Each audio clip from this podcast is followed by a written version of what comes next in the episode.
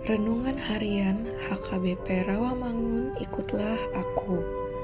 Jumat 2 September 2022 Pengenalan akan Allah. Bacaan pagi ini diambil dari kitab Galatia 1 ayat 11 sampai 24 Bacaan malam ini diambil dari kitab 1 Raja-Raja 12 ayat 1 sampai 24 dan kebenaran firman Tuhan hari ini akan kita dengarkan dari kitab 1 Yohanes 4 ayat 14 yang berbunyi Dan kami telah melihat dan bersaksi bahwa Bapa telah mengutus anaknya menjadi juru selamat dunia. Demikianlah firman Tuhan. Sahabat, ikutlah aku yang dikasihi Tuhan Yesus, orang yang mengenal Allah pasti percaya kepada Yesus Kristus. Kita semua adalah manusia berdosa.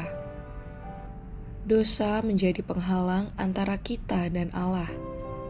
Dosa juga mengakibatkan kematian. Tapi Yesus menjadi pembela dan penyelamat orang-orang yang beriman kepada korban tebusannya. Kita menerima keselamatan melalui percaya kepada Yesus. Tetapi itu saja tidak cukup.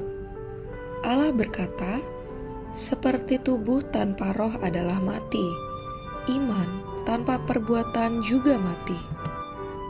Agar bisa selamat, kita harus pertama mengenal dan percaya kepada Yesus dan Allah Bapa.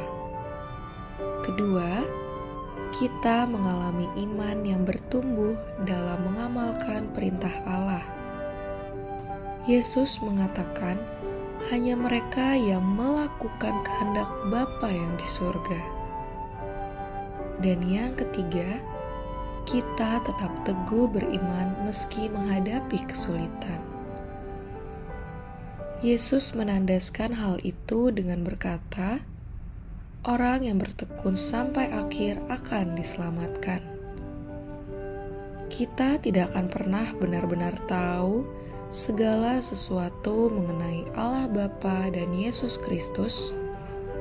Melalui keempat Injil kita dapat mengenal Dia secara memadai untuk bisa menghargai siapa Dia dan apa yang telah dilakukannya bagi kita.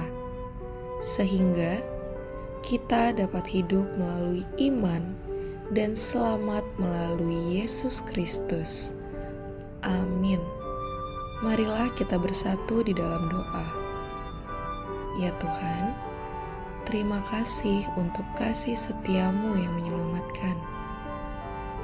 Tolonglah kami menemukan cara-cara untuk menunjukkan keselamatan itu kepada sesama kami